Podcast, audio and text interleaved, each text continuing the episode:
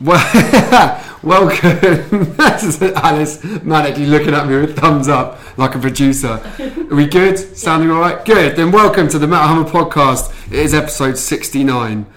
Nice. Uh, the new episode, new issue of Metal. Let's sorry, pause on that I for a moment. No, let's not. I couldn't resist. I'm sorry. Shame on me. Uh, the new issue of Metal Hammer is out this week. Feels like this has been a long time coming for this band for their first debut uh, full worldwide cover run. Uh, we're really excited about it, and you should be as well because for the first time ever, for the full cover run all across the world, Sabaton come to the cover of Metal Hammer. We are going behind the scenes at their biggest gig ever. They played to about 30,000 people at this big military festival in the Czech Republic. It was ridiculous. Um, and we're going, we're going for the full inside look at how one of the most unlikely bands in metal became one of the biggest bands in metal. Uh, so if you're into Sabaton, and Lord knows you should be because they're wicked, you want to pick this up. The issue also comes with a free Sabaton sticker pack and as far as ridiculous free gifts go, this has got to be up there. A free tank, ladies and gentlemen. Whoa. A free Sabaton tank. You cut it out, fold it together yourself. You've got a, a mini. Um, oh, I forget if it's Joachim or Joachim. Joachim? Joachim. You get a free little Sabaton man to stick in the front of the tank as well. It's the most ridiculous but most brilliant free gift we've ever done. So free Sabaton sticker pack, free tank, exclusive interview with the band at the biggest gig ever. Uh, it's all things Sabaton. There's also a free Avenged Sevenfold poster pack in there because Avenged Sevenfold are wicked. Um, also inside the issue, we do a special piece on the tours that went to shit, the most explosive tours in metal history, featuring Metallica, Guns N' Roses, Sepultura, Death, and more. We give you the secret stories behind Rammstein's new songs. We've got them all fully translated, and we go inside the stories behind those that you might not know about. Uh, we tell you how a haunted house saved Black Sabbath's career. It's just as weird as it sounds. It happened. Uh, and we also give you the story behind Heilung's amazing rise because they've basically become the world's biggest cult band, effectively. And the man to my left, Mr. Jonathan Selzer. I should have said, by the way, I'm Merl. I'm joined here by Alice and Jonathan. Hi, guys. Well, well, hello to you. Oh, I've completely screwed this, haven't I? Oh well, but yeah, Jonathan, you wrote the, the piece on Heilung, didn't you? I did. Well, I've been I've been a, a, like a huge fan of them ever since I first kind of discovered them. Like I had the album about the first album about three or four years ago.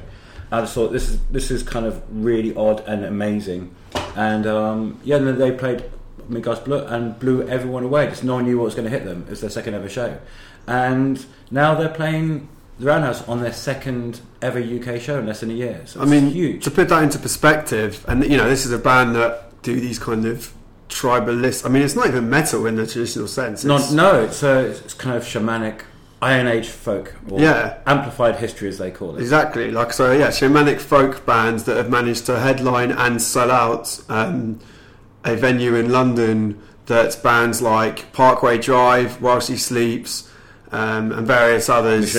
The sugar, have taken literally years and years to get to. yeah, Opeth, even. Opeth as well, yeah. Um, you know, the Roundhouse has become quite a good litmus test for metal bands in terms of Mm. bands that look ready to get up to the next level and all the rest of it. And they've gone and done it on, would you say, their second ever London show? Second ever London show. Ridiculous. Yeah, literally almost a year to the day, just over a year after they first played London. And that first show sold out months in advance. Uh, yeah, and the thing is, it's more than just a spectacle. It, you know, people connect. People feel very connected to it. If it was just a spectacle, it would um, be Sabaton. Cheers, mate. but uh, I think you'll find there's more to Sabaton than Spectacle. They've got their own history, history channel, That's mate. true, yeah. Where's Heilung's Yeah. history channel? Yeah, well, that I would love to see that. That'd be that'd be even better than the Sabaton History Channel. That'd be mad, But wouldn't it? It obviously connects to people in a very kind of profound way as well, too. It does, yeah. And may I say, you did a fantastic piece with it as well. well, they're pick actually. Thank you very much. Well, they're actually really fun and really down to earth, um, but you know, kind of kooky too, as you as you'd hope. Absolutely. Uh, and you should pick that up right now. That is in that aforementioned issue, as is Jonathan's piece uh, on Gaahl, uh, who is a black metal icon that decided to leave black metal behind for his fascinating new solo album. Yeah. That's in there as well. Yeah, he's um he's, he's such an interesting character and a unique character. So I mean, it's still extreme metal. It's just and there's one song that has maybe you can the first song has a little bit of black metal in it, but it just covers lot. It, Gaahl's always done his own thing, whether it's black metal or not, and um and it's just you know it's more about what's going on inside his strange head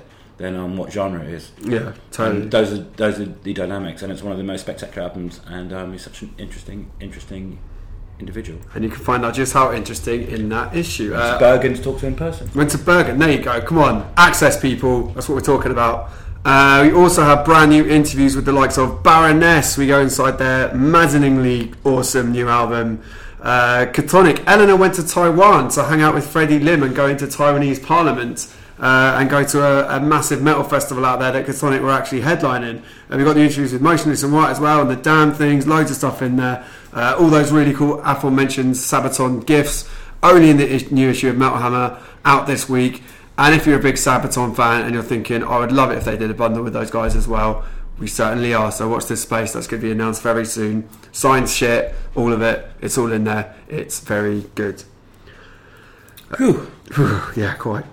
Uh, right, we go into the news affecting metal this week. Uh, some very sad news to start with, in that Dave Mustaine has announced that he's battling throat cancer. Um, he said in a statement he posted on Megadeth's website, I've been diagnosed with throat cancer. It's clearly something to be respected and faced head on, but I've faced obstacles before. I'm working closely with my doctors and we've mapped out a treatment plan which they feel has a 90% success rate.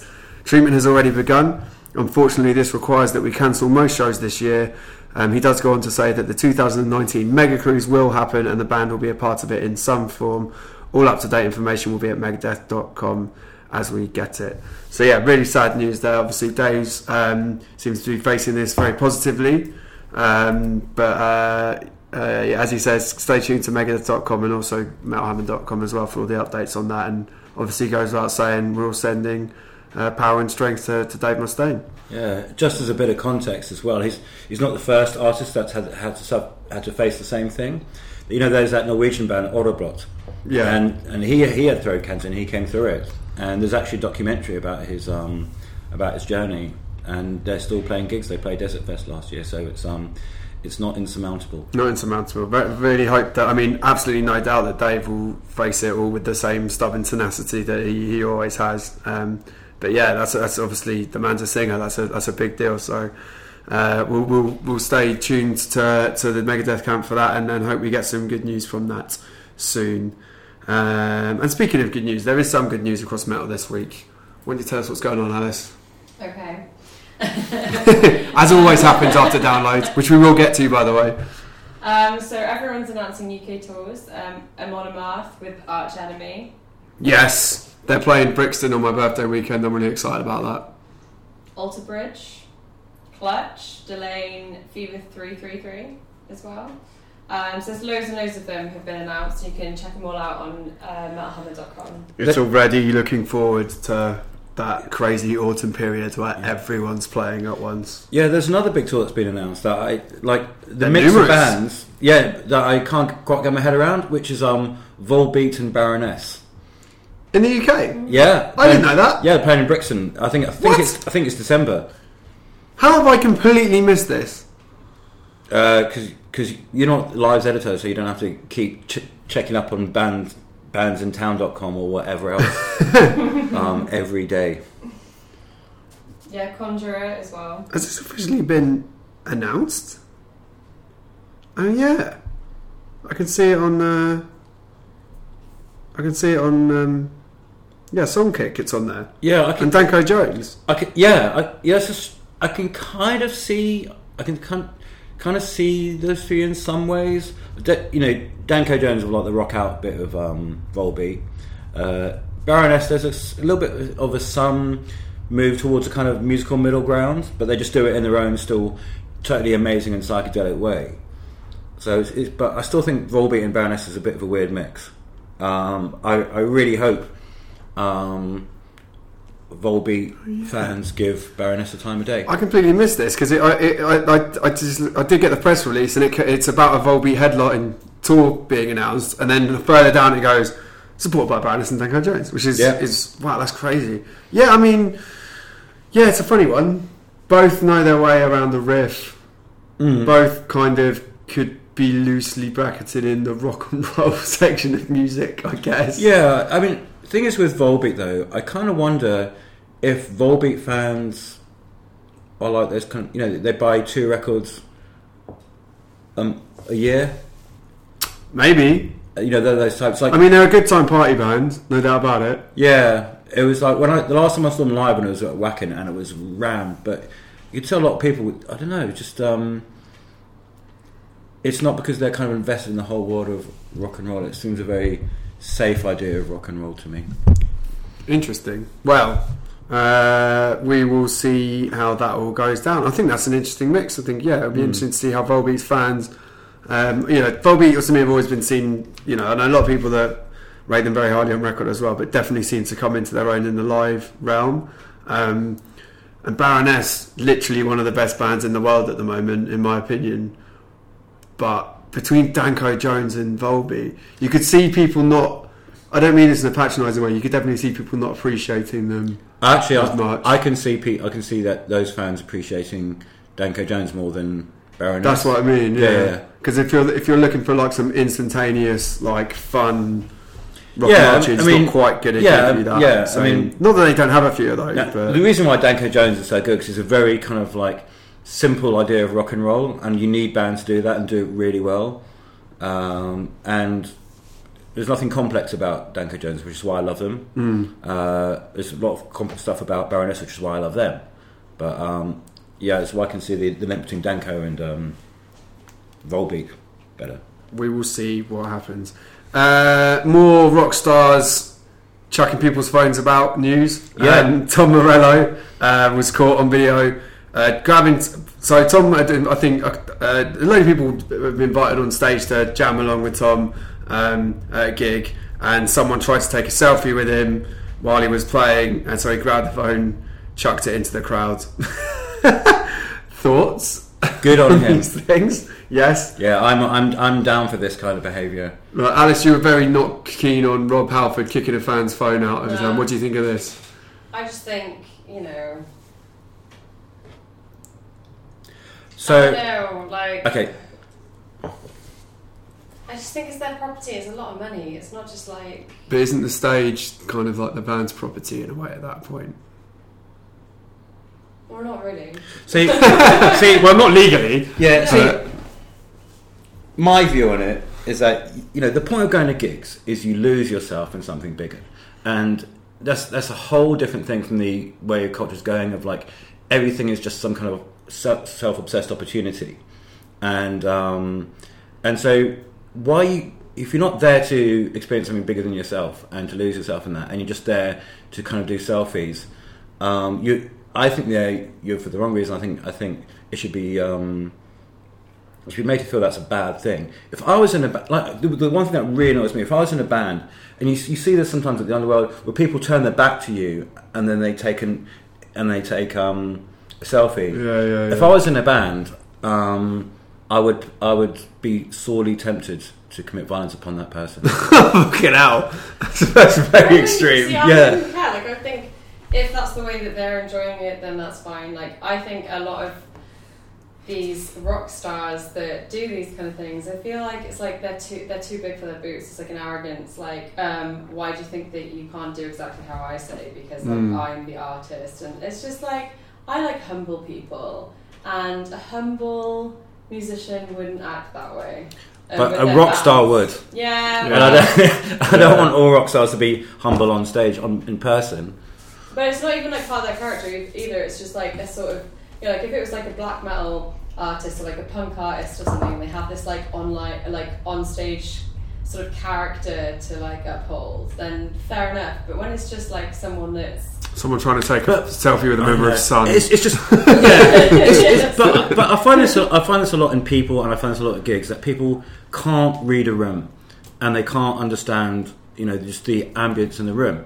Like with it's like if it's with someone like really quiet, uh, like a really quiet band, um, someone pe- someone talking really loudly, and they're just not realizing that's just not what you do. Like if some let's just say like Neurosis or like Steve Kelly or Scott. Scott Kelly or Steve Von Till we're doing her solo gig and it's this absolute magical thing and someone's um, turning around and, and doing a selfie with them and I've seen people do this some, something similar at Amenra acoustic shows and that's not a good thing. That's that that should you, people should be made to feel ashamed for it. I- I'm kind of really militant about this. Yeah, you are. Yeah. You know, I would just be like, "Excuse me, that person over there." like you've got the stage, you've got the entire stage, Yeah. you've got the entire audience captivated. You can embarrass them without like destroying their property. Yeah, You put it I mean, away I, I pretty- don't think someone would do that at an acoustic Quick. show, and, and I have actually seen bands over overreact to people talking at gigs, and mm. it, it, Yeah, sure. I, th- I think there's a. I think there's a. I think there's lo- well, there's lines there, and everyone has to kind of draw their own. Really, I, d- I do think, you know, apparently when with the Rob Halford thing, someone was shining a light in his face. I do think that's grounds to be annoyed by. In the case of actually being on stage with a band, I'm not saying it's. I'm not saying it's justified, but I think if you're on stage at a rock concert and you're upset because your thro- your phone gets damaged, you know what I mean? Why have you fuck have you got it out? Like, Why have you got it out? Case, Like- like, I, I think it would be fine if it wasn't for the fact that, like, I think he'd been asked by Morella to like not take a selfie or something. Like, that. But even if he hadn't, I just think, why have you got your phone out on a stage at a But, rock like, gig? You, you are asking for something to happen. But if he if he try if he did try and take a selfie on a stage, like I've seen I've seen fans do that when they've been brought on stage, and the the like whoever's the musician is fine with it. Yeah, of But if he said to them, "No, can you not take a selfie? Can you not take a selfie?" and then he did anyway, then I get it. Like I'm like, well, Yeah. He got his phone back at the end anyway, which I think is fine. But if he hadn't, I'd probably be a bit more annoyed about I it. just I just think it's a massive amount of disrespect to behave like that. I don't know And, because um, you're paying a lot of money to see it, and like, I think if it But you're was me paying- on stage, like I would be like really, really grateful that these people really care who I am and But- really but- like me enough to want a selfie with me, and I would kind of be like, But- oh, you know, they're they're the ones that are keeping me I, in think- this I think they care more. No, about but he's themselves. keeping himself in the job, isn't he? Mm, Like if it, no if, one turned out though. well, that's because he, but that, but that's because See he it. put out shit music, not because he's. Not not just that, but like if they were all downloading it for free, and if no one wanted to spend. the Yeah, no, money that's on true. Yeah, money, they've actually made what You is a step up in today's they, society. yeah, That is true. they do. Like they care about, and like I think that just yeah, I just think that fans are really really important. Yeah, they are. Um, but, so um, they need to Absolutely. be respected a bit more than I think. a Well, lot but of the I, I, th- I think it, I think it goes both ways. Um, I, like I said, I think I think like especially turning your back up to do a selfie is massive amount of disrespect, and it's just completely the kind of ego-driven social media thing that Wow. I personally. The debate rages on. Clearly, is the moral of the story. Uh, right, I'm going to put a little uh, disclaimer onto this download review about we're about to do. Uh, uh, anyone that follows me on Twitter knows um, I had an absolute fucking nightmare trying to get on site to download. So I didn't get on site until about 6:30 on the Saturday in the end. So my contribution to this download uh, review might be a little bit compromised compared to normal. Um, but we will uh, we'll go through everything we did see. Uh, there was still a ton of stuff worth talking about.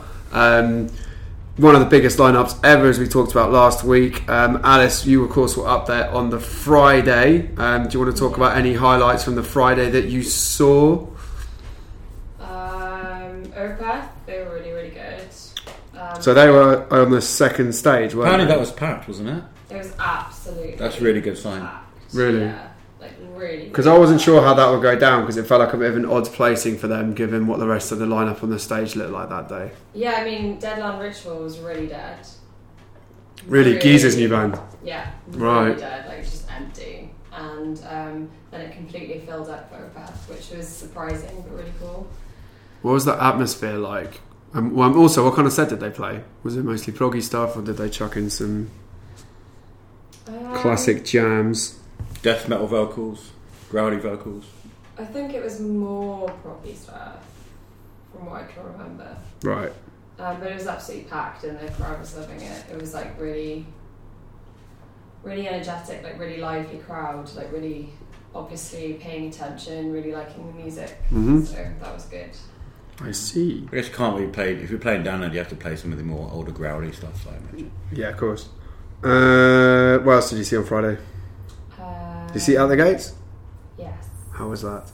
It was amazing. It's completely packed for At the Gate. As well. Well, yeah, headlining the, the fourth stage. Yeah, absolutely packed. Like they really like.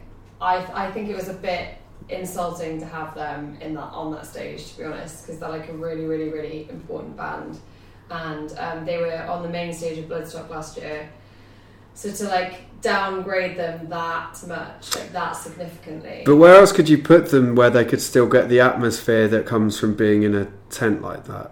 But the, the tent was just irritating because it was too small and people couldn't see. And there's like there's about four giant pillars in that stage, so most people couldn't see, but they were kind of stuck behind them because there were so many people in there. They couldn't Wow. be a gap, um, which was really irritating to me.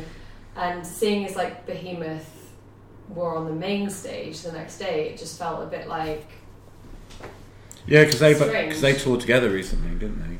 But Yeah. Behemoth have a bigger show and they're a bigger band in 2019. Yeah, but they're they're not like as significant as At the Gates, and I do think it's still like No, but I mean, strange. uh, to me, it's an. I'm not. I'm not saying that, that was the best place to put that the gates, but to me, it's a no-brainer who you'd put on the main stage of Download Out of Behemoth and At the Gates in But 2019. I, I just find it strange that Behemoth were on the main stage.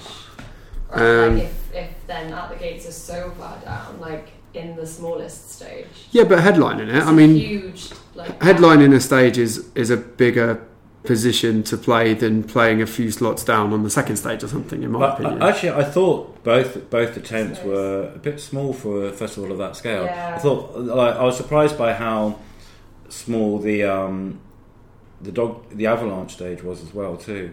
Mm. I didn't Um, Was go it? in there. Uh, yeah, that wasn't too metal hammery that stage for most No, people. it's Yeah. very like punky. I, I don't, no, was- no, the dog Yeah. tooth stage was pretty was well, the dog tooth stage was pretty small. Yeah. Yeah. Um, I was in there quite a lot. Yeah, it's just um, like the second stage, like the the tent at, da- at Bloodstock was about three times the size of that, for, um, Mm. at least. And Well, the Sophie stage. yeah, Yeah, it's the second stage, though, isn't it? yeah, it's still, but but I'm just saying you can you can have much bigger tents than that. Than, than, than the um, What deep comment. than, than the, the- you know you can have bigger tents than this one. yeah yeah but it's but a very it's much it's, it's a huge downscale from the second stage. It's like Yeah, the yeah. second stage is huge. yeah, there's nothing in between. and then it Feels like a drop-off. tiny. Yeah, I don't Right, remember. okay. I don't remember the stages at download. The, the tents being that quite that small, and you can't see anything at at any of the stages. Uh, Okay, the interesting. stages. Um, was it what? But in terms of the band, what you could see of them at the gates, couldn't actually very good. Um, hear them. Did they sound good? Yes, okay, it was good. good. But um, I mean, that stage had packed out for 12 Foot Ninja earlier on and uh, Jinjer as well. Wow, It was completely packed. Like 12 Foot Ninja, I couldn't even get into. really? Partly because it was raining at the time, but also because people were already in there. Mm. Um, and I can't remember who was on the main stage during that. But It would have been some kind of rock and rolly band because of it. yeah, but um, it was really, really packed. Like really. And Jinjer as well. Jinjer's a band that Jinjer is one of those things where they haven't had a load of media support yet. Um, we're going to do some stuff when they're coming up. Um, but on a grassroots level, they seem to be really striking a chord with metalheads. Yeah, I Mm. think they really like a lot of tech, techie sort of metal fans like them. They've got that sort of broad appeal Mm. of like really technical, but also like they've got the death growl vocals and stuff like that. So. hmm Yeah, they've got a very uh, aside just from her vocals, as a presence, they've got a very powerful front woman, hmm Tatiana as well. Yeah, she is. I see. So Opeth good, at the gates good, but busy. Uh, Jinjer, 12 Foot Ninja good, but busy. Um, you were very excited about Def Leppard. Did you, did you go watch Def Leppard? I actually watched some of Def Leppard, most of Hysteria, and then I went and watched At the Gates because um, Ah, it was I was it? found that the crowd was just really like meh. For Def Leppard, really? Yeah, like there was just something missing. Like they did a really, really awesome show. Like it looked really, really cool. But and unless you were right down the front, the energy wasn't there. Mm. Which, like the uh, like around about where I was standing for most of the stuff on the main stage, there was energy usually. Like for the rest of the weekend, some of the other main stage um, acts. um, there was energy from that point because I was sort of by one of the speakers, so I knew exactly where I was. It was like the same sort of distance every time. hmm Was, And yeah, it was kind of lacking during Def Leppard, so was the crowd too young, do you think, to really get it? I or- don't know. Like I know some people went day tickets for Def Leppard, and there were a lot of people dressed up for it and like Mm. really excited about it. Like obviously there for Def Leppard in their like leggings and um, fake wigs, like big hair and Pot stuff bellies. like that. Yeah, and uh, Body shame Def Leppard it was quite a fans. seeing so many blokes in leggings. Quite honestly. Um, there was one guy in a thong Oh, suit God. as well. Um, he was very brave. Very brave. like, his entire ass was on show. Oh Um, dear. The, and people just, like, wherever he was going, were just laughing out loud. Um, Do you think that some of the um, do you think some of it could be because it was just so rainy and so muddy, and by the time you get to that first Friday, it's just felt like a slog for a lot of people because the the, the village area was yeah. fucked. Like it was, I mean, just a bog. I suppose, like, if you come on the Thursday, the only thing really to do on Thursday night would be to get completely hammered. Because In- in how your else tent. Are you, how else are you going to cope with Yeah, yeah, exactly. Like- Yeah, yeah, yeah, So I suppose maybe there were a lot of hungover people. yeah. Um, but, Interesting. But at the same time, at the gates was absolutely buzzing. So, don't know. Interesting. All right. So that's right. You didn't catch any of Rob Zombie, did you? No. No. People I know that did said it was reliably Rob Zombie, which is great. Yeah. Uh, so Saturday, aka the day I didn't get there until stupid o'clock. Um, Eleanor has sent us some notes. She's off this week for her birthday. Happy birthday, Elle. Um, birthday. she sent us some notes though. So these are her Saturday notes. Uh, Underside, uh, who played the Dogtooth stage. Yeah, quite low down on Dogtooth stage on the Saturday.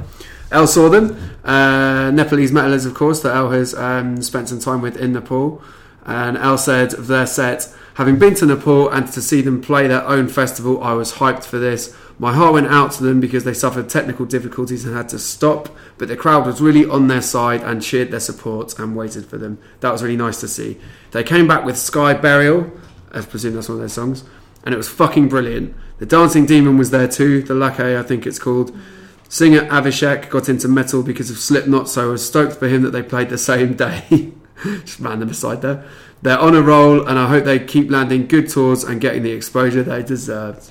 So Underside smashed it despite technical difficulties. It sounds like that's good. Um, who else does she got here? We watched some of Power Trip. Ah, well. good. Yeah, Elle says Power Trip really solid. Thrash on the main stage in 2019. Fuck yes, swing of the axe. I was really gutted to miss Power Trip. Yeah, me too. I didn't They get were there in really, time. Really good. Yeah. Yeah, like really, really good. How was the crowd? Did they get a big crowd? Yeah, like people were For just that time of the hanging day? around. I guess no one was really in the sort of vibe of like, yeah, but there was still an energy there, like Mm. from pretty far back as well. So That's Yeah, such a it's great band. I'm glad that they did well. Um, you guys saw Behemoth Yes, and of course. yeah, super Great. good. I thought the field could have been busier because it wasn't raining. Quite busy. Considering it wasn't actually raining, it was actually got it was actually like it was really sunny when they played, and the minute they came off, another downpour started. But when you compare them to some of the other acts a bit later on, I thought, but uh, the ones that they were loving it, they never put on a bad, they never put on a bad show. And I'm glad they, that it's a um, big, it's an important gig. You know, mate, we we're just talking about um, a lot of extreme metal veterans at the festival playing inside the tent. Um, this is an extreme metal band, a very modern extreme metal band playing the main stage at Donington. So I'm glad it went well. Yeah, they um, yeah, it was a really good set list they did as well too, and um, yeah, they uh, just ended up on a complete high. It was um, Great. They were really good. Eleanor said, It was really weird to see that stage set up stretched across the main stage, and on the main stage, it felt evil and subversive. I was personally excited to see them do Bartzabel, my favourite from the last record. Then I thought they'd finish, but they came back on and all had a drum. Oh, yeah, yeah. and did some kind of collective drumming thing. They did that in London, didn't they? they did. Yeah, Uh, apparently, they've done this before, but I wasn't cult enough to know. Five upside down crosses out of five. That's a great. yeah. It would, it, that would have been even better in if it wasn't daylight. But that's always the case with those yeah, kind of bands. definitely. But I think it's still like the crowd was really like into it, which was really cool to see. What are you chucking around the studio? The studio, I was about to say. the boardroom we booked out. Um, okay, We've been cool. taking selfies again with rock stars. Yeah. Got distracted taking a podcast selfie. Nah, Um, I Al saw The HU, uh, smashing that global metal quota uh, this weekend. Um, having seen them at the Mongolian embassy, she couldn't wait for this. Sadly, I couldn't get in the tent. Oh. I managed to inch inside but couldn't see anything. They sounded great though, get them a bigger stage. So, definitely uh, a running theme of The metal- Far too. I don't say metal being underestimated because there's loads of metal on the main stage, but maybe more underground and obscure metal bands being a bit underestimated at Download because everyone was interested to see them all. Yeah, definitely. And I think like the Avalanche, I think was a bit bit bigger than the Dogtooth. It was, yeah, yeah, it would have been with the And bands so I think they were kind of like hoping that it would be like the old school download cr- crowd of like a lot of pop punk and what was kind of like really popular in the the noughties kind of thing. And Mm. but it's kind of fading out a lot of that kind of stuff. And I think that they're not bringing in as bigger crowds as a lot of the metal. That's ones. really interesting. Do you think it's because people are growing out of them, or I think like I think there's just not as much of it anymore. It's just like that. You know, things go in swings and Yeah, there's no new bands roundabouts, coming through apart from Yeah. Neck Deep and a few I mean, others. Me First and the Gimme Gimmes, like, like I listened to when I was about 13. Yeah, I hated them 20 years ago, let alone now. Yeah, just a long time ago that they came Probably not around. that long. And, and Zebrahead as well, like I remember them being around. Are they on here? Fucking hell. Yeah, I'm Reel Big Fish. Yeah. They probably make up me first and they gimme, gimme, gimme, don't they? I, I will say this is about British festivals as a whole, so I'm not picking on download, but I think we're quite conservative compared to, generally speaking, to a lot of to a lot of festivals on the continent. Uh, we don't really have that many kind of curated festivals, and they don't really take punts on bands that that very often. Having said that. You know, they did have Batushka and Die Antwoord, which was very brave of them. The was very brave. Yeah, we'll get to But, that in a minute. The, um, the, like following on from that, I'm going to Copenhagen this weekend, and like Ah. there's a lot of the download lineup um, at Copenhagen, but then you've got stuff like um, Heilung and um, that kind of stuff. So it's like Yeah, it's, it's the same with Hellfest. It's kind of very downloady on one side, and then there's, there's loads of extreme and yeah, like but also metal and, and, and like but you know really connoisseur stuff, and also if you're a hardcore fan, connoisseur stuff like Yeah. proper hardcore bands as well too, and we don't really have we don't have an equivalent of that. Interesting. yeah. Like everything's just I mean, we have damnation for the more extreme stuff and incineration, Mhm. but there's no festival that combines all of those. I see. Um, did either of you see Trivium? Who I actually predicted to potentially be a weekend stealer, and then was gutted because I was in the, the cab from the train station thinking I've made it, and then they actually played an hour earlier than I thought I was going to, and I fucking missed it, and it looked amazing, and apparently they got a really big crowd, and I'm gutted. Uh, Elle did see them, um, and she said, "Yes, Trivium" in capital letters. Clearly excited about being there. Matt did a heartfelt speech about how the UK had first embraced them here 14 years ago. she felt, "I love Sever the Hand." It's her favourite Trivium song. Uh, then they ended. They ended with In Waves with that twinkly intro plus that crushing whiff and Matt's crushing riff, not crushing whiff. Off after that creaky chair sound. yeah, exactly. Uh, with that twinkly intro plus that crushing riff and Matt's in ways roar, it was proper goosebump territory. The crowd was basically the sizes for a headliner, and everyone was on their side. What a moment! So even though I didn't see it in the flesh, I'm standing by my assertion that Trivium stole some of the weekend. So well done to them. um, so so good, as we keep saying, uh, that they are just back in an amazing place right now. Um, what else happened? What else can we talk about? Do you see Carcass? You were going to see Carcass, and Uh, they were brilliant. did you get in the tent? I did. Yeah. yes. Um, it was a little bit more spacey than at the gates. Did So they clash with only- Slipknot? Um, no. Oh, okay. No, they didn't. They clashed with Halestorm and a little bit of Die Antwoord. okay. They clashed with the yes, yes, because I went No. out to get a drink and I was "Ugh, like, what is this? I To feel what? like Diane would. Oh, come on. I was like, no, no, it sounds like my neighbour's playing really, really bad club music next door. You're so wrong. it By the way, the, so is like the, that. the thing is, there was only 10 minutes of overlap anyway. But uh, so, but Carcass were good. yeah, really, really good. Yeah. Sweet. Well, let's let's talk about Diablo then, because at first I was of the opinion that this booking wasn't as controversial as it might have been, I and then a genius I joined the download. Uh, well, at least one download kind of focus Facebook group, and people were not happy. I, I mean, I know like on the internet, negative voices are, are often amplified um, unfairly, but definitely a few people that are not feeling this booking. Alice is definitely one of them. What did you think, Jonathan? I, I- know you're actually a fan, so. I love Die Antwoord, and it's. I, I don't normally go to download. This is actually one of the main reasons I went. oh wow! Yeah, that, that them Tool and obviously Slayer were the, were the main reasons I went to download. Um, they're just they're just from another planet. Uh, well, South Africa, but but, but they're just one of those bands that um, I know. But I know so many metalheads who love Die Antwoord, and I, I can't really put my finger on why.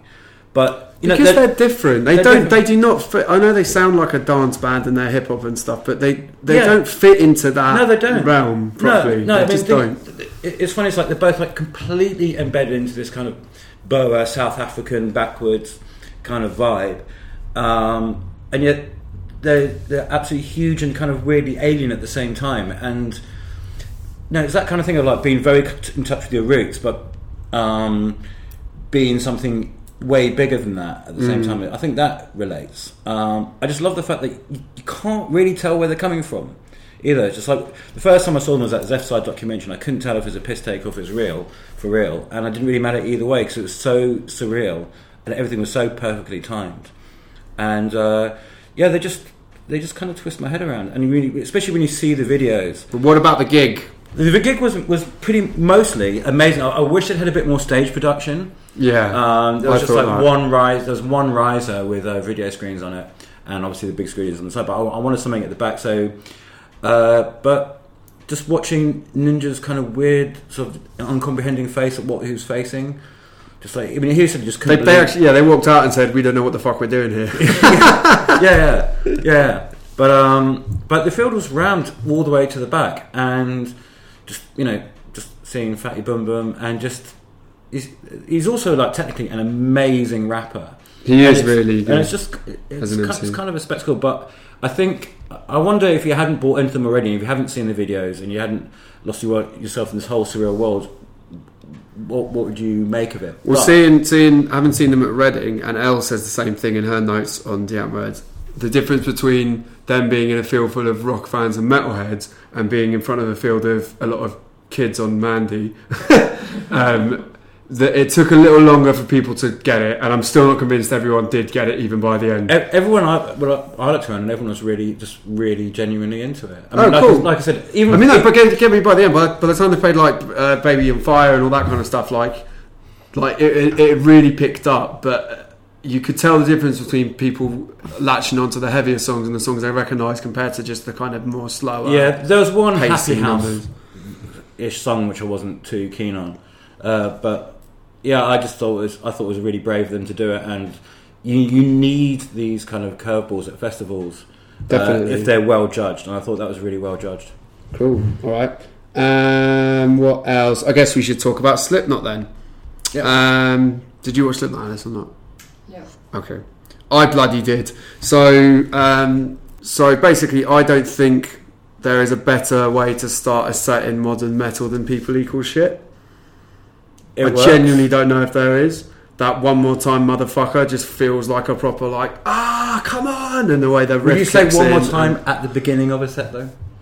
yeah, because they're doing it one more time. Oh well, sorry. He actually says, "Here we go again, motherfucker," and then Right, it okay. comes into one more time, motherfucker. Uh, so yeah, I thought that um, Corey's screams sounded the best they've sounded in the better part of a decade.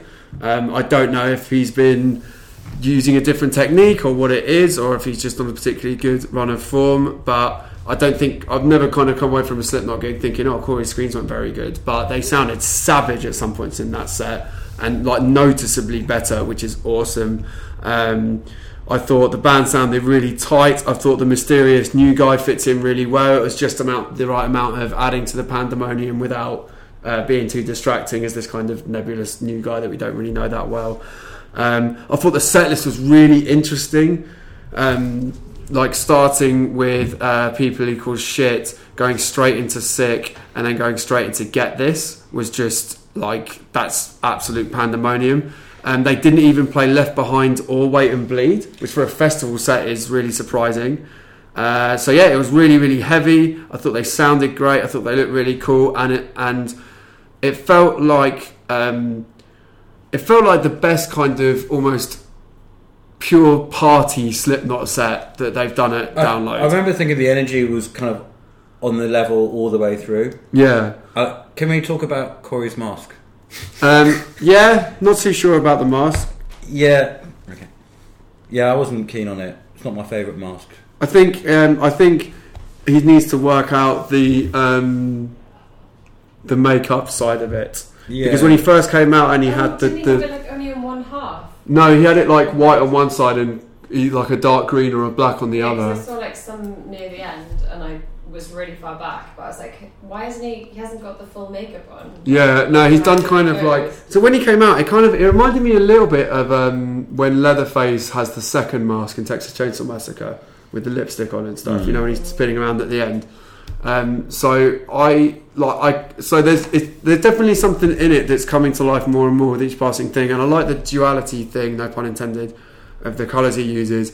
But um, he obviously is sweated into it as the thing goes on. It becomes this bit of weird, murky mess.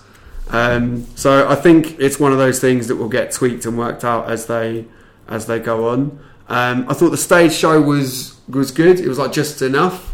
It, it wasn't anything I've not really seen before from Slipknot. I quite like the LED drum risers and stuff. Uh, I thought that was quite cool. Um, but yeah, the atmosphere was as good as I've seen for a Slipknot gig. Uh, they've had the kind of big important ones. They've had the emotional ones that they played after um, Paul died and Joey had left and all the rest of it. Um, and this just felt like Slipknot on top form, smashing out a really great headline set, and I had a lovely time. Uh, we should smash through Sunday because we are running out of time. Yeah. Uh, bu- bu- bu- what were your Sunday highlights then? I know what Jonathan's is. Yeah, mine was Tool, obviously, and Slayer, obviously. Yeah, so what, should we do Slayer first? Because Yeah. um, I it mean- was the final UK show. Felt like a you know bit of a special atmosphere because of that. I thought. I thought so, very much so. Uh, the only trouble with Slayer on outdoor festivals is that they are more prone than most to having the sound getting ripped away by the sound, by by the wind, Yeah, and it always happens. It always happens every time I play download. So it's like, you know, it suddenly goes like the sound goes really flat for a few seconds and comes back again. But that kind of didn't really matter. It was um, it's, everyone was just, in, yeah, just was, a, was an experience for everyone. I think just of everyone feeling. Really, genuinely, everyone's kind of feeling the same kind of thing. yeah, exactly. You know you're in a field with people who are all feeling the same emotional resonance of knowing they're seeing Slayer for the last time. For I mean, for the mass majority of people in that field. Um, yeah, I thought it was great. I didn't think it was quite as good as they were in London, but I No. think, like you said, that's kind of an inevitable envir- environmental thing rather than Yeah, yeah, absolutely. um, anything to do with how they played. Um, but that said, when the sun started to go down and you could really appreciate the light coming, like the red light coming off the stage and the pyro, it really felt like a big moment. Um, who else? Lamb of God were great as well. Just a really solid fucking main stage set. They don't do bad gigs. Same with them Amon Amarth. They were great. Um, they brought the dragon out. They had the big Viking head drum drum riser, um, like bits of pyro and stuff. Feels like a lot more bands are having pyro nowadays. Do you know what I mean? Like you can be fifth from the top on main stage and still be packing pyro, which is cool. Um, I've never seen Smashing Pumpkins before. I enjoyed it, I thought, but I didn't. I'm not a fan of Smashing Pumpkins, but I enjoyed it more than I thought I would. Yeah, me even too. though he's such a surly frontman. He's a very surly man, isn't he? Uh, very but, but surly. Mirka came out for a song. Yeah, that was cool, really, and just one of the strangest. Merker and Smashing Pumpkins did a Black Sabbath cover. Yeah. just bizarre. Um, yeah, I, I missed it because I had to go and see Municipal Waste, who were very good. oh, right. Uh, and Tool was just. Uh, so Tool, I've got a theory here. go on. I think if you're seeing Tool at a festival headline set, um, I think if you're not already, if you haven't already bought into what Tool are all about, you're going to struggle to be drawn in in quite the same way because it felt like two very separate sides of uh, two very separate opinions were coming out of that Tool set to me. Ah, see, I, I can't see it. Like, you know my taste in music. So in the office, if I play something in headphones, I hear it in the way I hear it. If I then play it in an office stereo, I hear it how as I think other people will hear it. And I can see how other people wouldn't get it. I can see how other people wouldn't get down for it. But I can't step back enough to see how you would not see Tool and not just be completely drawn into that huge, massive, gaping maw. it's just that I, just, I can't conceive of that, of that not affecting you in some way.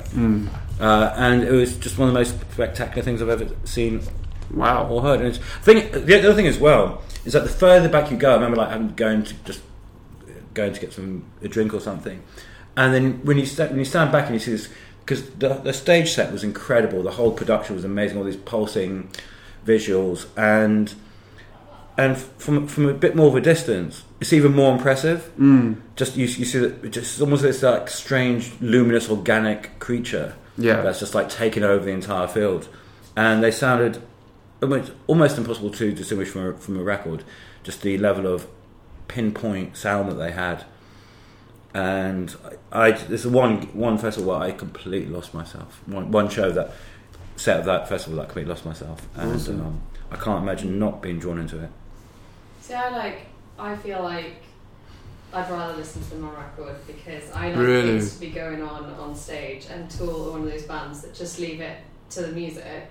And like I said, like I could have just been sat at home watching my computer screensaver and listening to Tool, No, like what I used to do when I was a teenager. Yeah. And like when I was walking through the crowd, like I really like, like I like Tool, and I was like, oh, I love this song. Oh, just walking through the crowd. But like to just stand there, I would have got bored. Like I need more things going. I on. these two things. I need some, Well, you said you liked all actually, so maybe my theory doesn't quite work. But these seem to be the two sides of the opinion. But I'm, like, not, I'm not like obsessed But, with them. I mean, like, to be I fair- them as a teenager, but I'm not like a huge fan or Um, anything. I mean, to be fair, if you're not looking at the screens, wherever you watch, like the front person is going to be a bit of a speck in the distance. I like the fact that he, he kind of stood at the back of the stage and he's a silhouette, and his body language was kind of interesting, and so you can actually make make more out of it because um, he, he's kind of you see the silhouette against the screen, so he kind of so there's, there's still a, there's still very much an element of performance, actually more so than I thought most frontmen. And it's, and his whole kind of marionette sort of body language I thought was, was kind of really interesting, and just but the scale of the visuals and was was something else, and the, the whole lighting and I, I, I- just thought it was amazing. Wow, fair enough. Um, I'll leave the final word to Elle because she she well, well she actually pulled a fast one on me by sending me notes and then in her tool thing she says see my review, which is a little roundabout. Thanks, Elle. Um, but I've It's gone. online. it's online. It is. Well, I was going to say you can read the whole thing at metalhammer.com. It is an excellent review. Um, and it finished with Elle saying, on a bill featuring the classic party rock of Def Leppard and the pummeling assault of Slipknot, it's unclear whether Tool had made any new fans. But for the faithful, this is a dream show, the payoff for their patience, a reassurance that their favourite band have still got it. So she liked it very much. Fair enough. That is just about it for this week. Uh, we had a load of great questions. We can't get to all of them. We'll save some of them for next week. But we'll do this first one. This one is from John Haylock. Uh, don't forget facebook.com forward slash Metal Hammer Readers if you want to ask us some questions and hang out. Um, John said, which three main and three second stage headliners do you want next year? Go, someone. Uh, I don't know if they'd be main headliners, although, um, but my ideal would be Jane's Addiction Reforming. Oh, wow. Mm, Uh, and you, you know they'd put on. I think main stage because you know they'd put on an amazing show. If even if they were second on the second from the bill. I, know, I, th- I actually think they would go second stage headliners if they were booked. Yeah, but it's, yeah, but Which is not an insult. I just think No, that I- might yeah. be where they'd sit really well. But then they could be underneath, like where Whitesnake are. Yeah, yeah, yeah. Yeah, yeah. Yeah. They're just he's, he's such an amazing frontman, and their whole kind of kind of left stage show towards the late, late towards the later years was amazing. Wow. And Who else? Who bands. else? We've got two minutes. I think second stage would be really good. Would be Alice Cooper.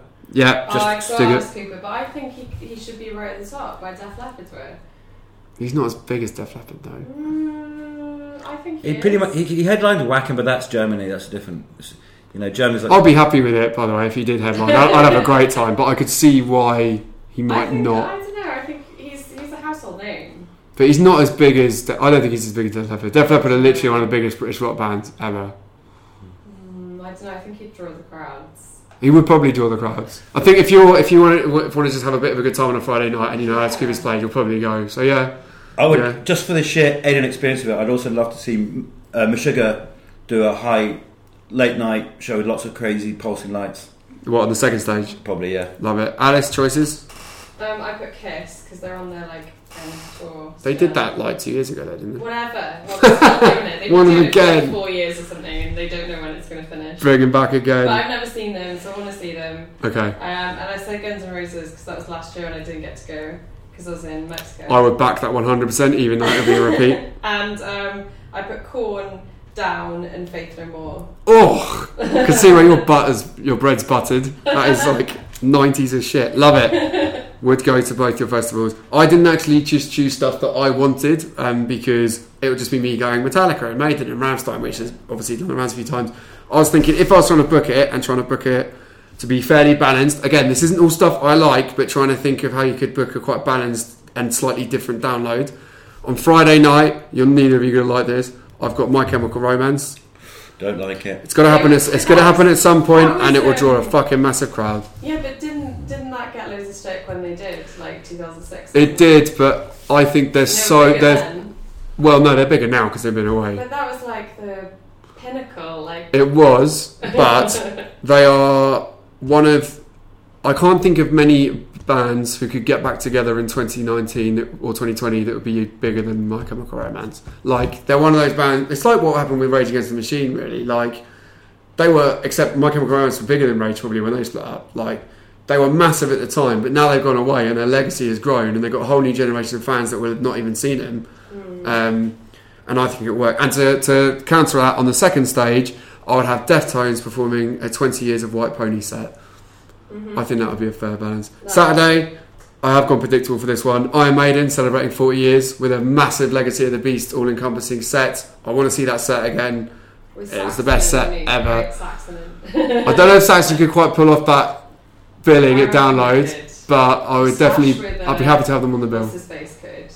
Then. Slash is bigger than Saxon. Yeah, but what I mean is like slash like slash with Myles Kennedy. I don't know. It was like. No, I didn't feel know it. if it's as good as. Um, and then on the second stage, um, uh, I would have Misfits. They haven't done that reunion yet over here. wow. It would be a big deal. The second stage headline set feels like the right thing for them. That People go mental for that. Um, Sunday, um, I'm not a big fan, but I'm a much bigger fan after seeing them last year. I've got Pearl Jam. Um, they are always amazing live. They haven't done download yet. They're definitely big Yes. enough, and it spreads the thing out. And then headline in the second stage for that, I've got Ghost because it's time for them to do Yeah. something like that. So that'd be my Evanescence festival. headline? The main stage, Yeah. no. No? Personally, I don't think they've done enough. Who? I think Evanescence. Uh, right. I don't think that. I think they're caught in the middle ground between they've never technically gone away, but Mm. they haven't done enough to stay. I don't know. Ahead of everyone, do you know what I couldn't they mean? Where Halestorm was though. Yeah, they could have Yeah, done the second stage. Was- definitely. Yeah. But the question was, could Definitely. they headline? I mean, they're a big band. They could probably still fill out an arena in England, but um, I just think they. A lot of people left them on, on our site. Yeah, yeah, yeah. I, I, I like. I, I, I'll go to bat for Evanescence. I think. For, um, is it Fallen? Oh, I forgot the album name. The the first album is a classic, and I've liked a lot of stuff they've done since. But I think one album in, I don't know, Yeah. Eight years or bring out something. I don't think it's they're quite prolific enough to be in people's minds for something like that. Um, so yeah, I think we're not getting kicked out. So we could do one more question. I like the one about um, the bands you've gone to great lengths to. Yeah, okay. Let's do well. Let's do a couple more download ones quickly. Um, Sam Welsh said, despite being one of, if not the best rock and metal festival in the UK, yeah, it is the best rock and metal festival in the UK. Why does Download have such shit TV coverage? BBC shows live sets and daily highlights from Glasgow and Reading Leeds festivals. Surely Download is big enough to warrant TV coverage. Sky doesn't count. As not everyone has Sky. I Um, thought they did. I thought they were on BBC. I'm sure BBC films some of it. I don't know. I'm not. I don't think they are this year. I but the honest BBC answer- The honest answer to that as well is that, um, with all due respect, download isn't as big on a mainstream facing level as Glastonbury and Reading and Leeds are. No, I I think most of the daytime bands wouldn't register with most people. Yeah, like Tool are obviously a massive fucking deal and hugely, hugely important, but they're not going to get the same audience numbers on BBC as Kendrick Lamar. It's just not going to happen. So I'm not sure how that works. I've got no doubt they've looked into it a million times, and I'm sure if they could do it without it being problematic, they would. So who knows? Someone want to take another one? Andy Reid's one basically confirms what Alice was saying. Yeah. Do you, do you think any of the bands at download were on the wrong stage? Yeah. Uh, I thought. I, yeah, I thought at the gate should have got a much bigger stage. I Yeah. think they should have been. So Andy Reid uh, should have clarified this specifically said, for example, uh, at the gates, Jinjer, Carcass, and Whitechapel have at least been in the Avalanche. Should have at least been in the Avalanche stage. The Doxies was overflowing for them. Yeah, I agree with that. I think it's a bit of disrespect to put them on such small. Considering these I are don't know such if seminal. disrespect's the right word, is it? Well, I don't know. It's just I just think Yeah, they're such it's- seminal bands, and Um, I know they're they're headlining, but um, just, it feels like they're being shunted out. I guess it's kind of like though. like inf- their influence They- influenced half of the bands in like on Yeah, these these are two bands two that started entire genres. yeah But do you think people are buying tickets to download to see these bands? I mean I would be That is true. That's a genuine question. It's not. I'm not putting an opinion. I in think I that. think and it was I so think packed out and there are a lot of people that were clearly into more extreme yeah I think there's like- certainly a constituency that buys um, tickets for those bands. Not all of them, but um, I guess the other problem is. So if you if you've got at the gates, where are you going to put them on this bill? Because you have to swap someone out. Because I can't see where you. I mean, this basically really is what happens when you've got a such a big lineup. Like something's going to have to be placed somewhere where maybe a lot of people think it's being a bit hard done by. Like where would you put at the gates? if uh, they're on that Friday, maybe they took the headline sake because they didn't want to do a, you know, a, a quote unquote lesser position on a bigger stage. I don't know, but could have put them on the Opeth, I guess. Given that you said Deadland Ritual didn't pull a big crowd, yeah that could have worked. Um, yeah, it's a hard one. Where do you put Carcass if they're not playing there specifically? I can't see them really slotting in easily anywhere else.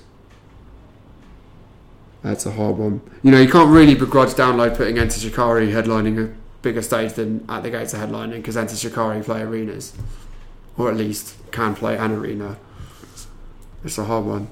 I don't know what the answer is. Someone help me find the answer. Yeah, I don't know. I mean, I I think um, that the main stage should be for acts of kind of you know done something really important. Uh, at least, at least like for the second yeah half. like more the people second would half be of the- exposed to it then rather than actually having to go into that tent I feel like Yeah, I mean- might have been like oh what is this? This is amazing. There's loads of people really into this. And and I think it would have been cool for them to have more exposure. What the the veteran bands? yeah. But then you but then you've got the problem of hiding the the young bands that are on the main stage away and not potentially giving them the maximum exposure that they need to then get bigger and move you know Yeah, music that's- forwards. I mean, do, so- do, do I mean like personally I would have scrapped half of the people that were on, they were on the second Leave stage. Godsmack alone. you know, s- state champs. They were the important thing.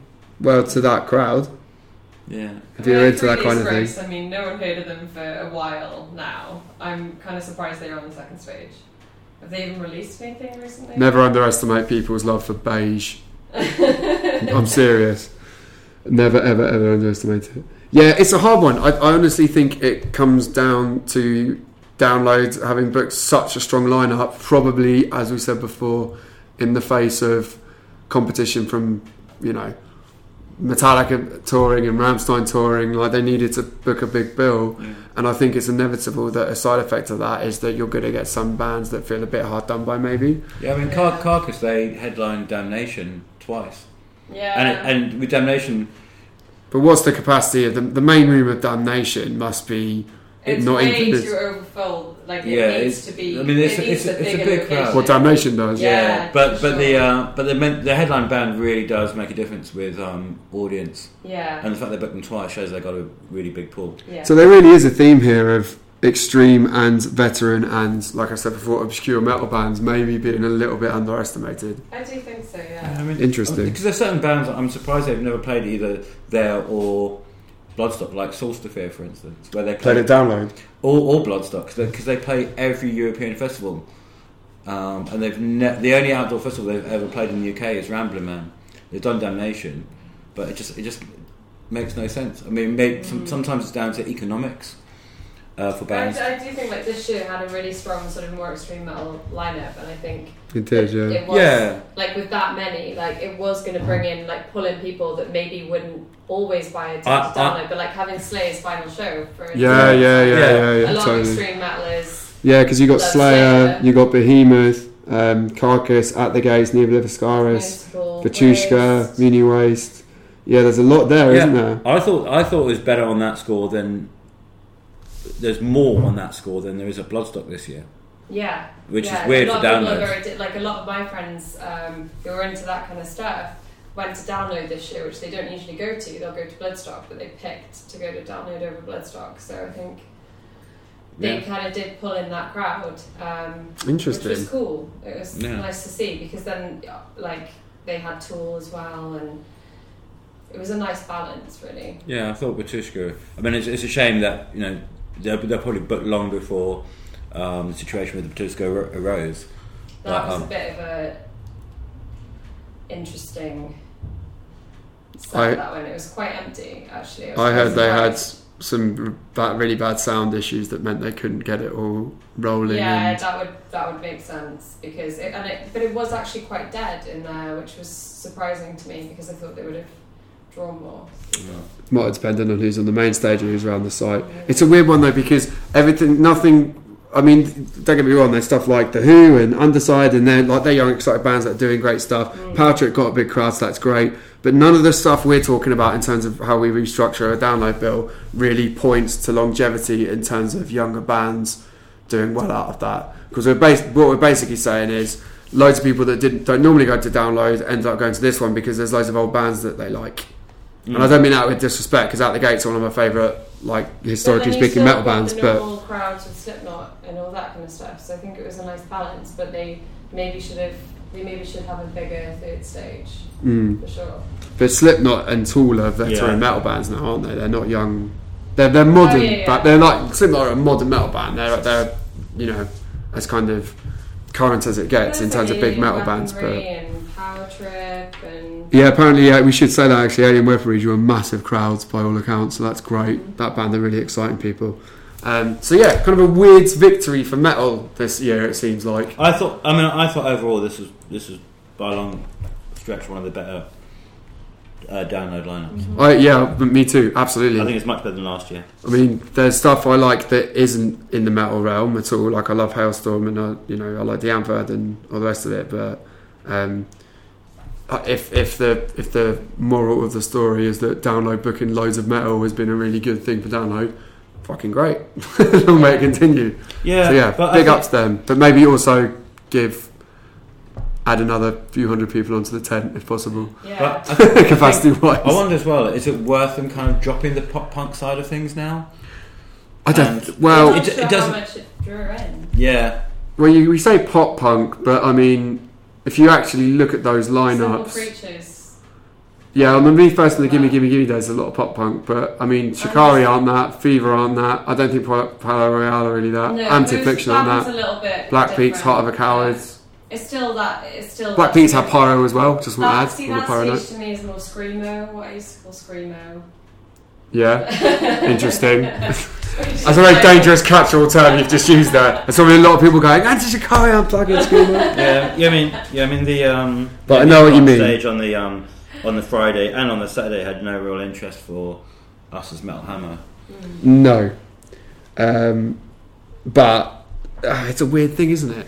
It's weird to think that that music has been ghettoized a bit at download this year, whereas normally you're used to metal feeling a little bit not not Yeah. covered by download. Download's always had a massive metal presence But to the extent where loads of people feel it. It's a metal festival, like, but spread out, I guess. When this year it's like, wow, there's a lot of metal on there, and there's like a whole stage that's just Yeah. metal. like across all four stages on the Sunday, you had Tool, Lamb of God, Amon Amarth, um, even like Underoath and Cane Hill, Slayer, Dream Theater, Anthrax, um, like Black Peaks are heavy, even if not properly metal, um, Yeah. Heart of a Coward, and then like on the, the other stage, you've got Municipal Waste, Whitechapel, Alcest, Crystal Lake. So it's just, yeah, if you're a metalhead, you're very well catered for. Hooray. Well done, downloads, but maybe it would be good to see uh, some bands given a bit more space in future, if possible. Um, Tristan Chamberlain asks, "What's the greatest length you've gone to in order to see a band live?" Done a couple of things. I remember. Well, Sounded for my dude. yeah. no, like I was like, thinking distance, mate. I wasn't. Yeah, just yeah, yeah, yeah. oh, sorry. I take it all back. uh, no, I remember like um, a couple of times, like you know how much I love uh, Royal Thunder, Yes. and Fantastic band. their first tour, their first UK tour with Paul Barrow got cancelled. It was like, Duh. and then um, they came back with Baroness. It's like, yes. It was the first I was at that gig. Oh well, because the first that was their first ever UK appearance, and it just happened to coincide with the first ever UK show by Wardruna. what you gonna do? So you know the a South Bank. nightmare. Yeah, so I, well, I went to see Wardruna, but I travelled up to Manchester to see Royal Thunder and Baroness and got to hang out with them for a bit afterwards, which was really nice. That's cool. But um, one of my other all-time favourite bands, Woven Hand, ran that time my favourite ever album of theirs, uh, Refractory Obdurate. They had one UK gig. It was the same night as Golden Gods. Can't really get out of Golden Gods. No. So I called my colleague and long-term friend in Paris, Olivier Badin, and said, "Olivier, what are you doing on such and such a day?" He said, I, I don't know. I said, "Well, I'm coming over to see you, and we're going to um, stay with you, and we're going to see Woven Hand." So I went to Paris just to see Woven Hand play Wow, that's cool. because. I was going to miss the London show. Anything like that, Alice? Um, not really. I mean, the I mean, you're, you're not based in London, no, or you weren't based in London. No, so did you find it a bit harder to have to travel up in the first place? not massively. Because if you're based in London, like making an effort for a gig is like, oh, I had to go to Hertfordshire. It was a nightmare. yeah, like I went all over. I go to Bristol, Birmingham, London. So yeah, you would actually come down to London for a gig. I think I think the, the the effort thing is very much dependent on where you are. I mean, if you chat to anyone in been to another, America, like, country though. I know people that have gone to other countries. well, yeah, I mean, if you if you live in America, it's quite normal to have to drive eight hours to go see a band. Yeah. Like that's just standard for most people that go to gigs in America because not all bands can play every Mm. state, let alone every city. Um, I mean, I'm, I'm actually going to see. I mean, we're going to Metallica tomorrow, but I'm actually going to see uh, Metallica in Prague with some friends as well. Um, just because would have liked to think we could have getting we could have got sorted out for the Twickenham gig okay, but didn't want to take any risks because Ghost was supporting as well, so I was really excited about it. So going to Prague to see that in uh, August, which will be fun. Um, what else? I went to Newcastle to see Maiden back in the day, um, which is about four hours on the train at that point.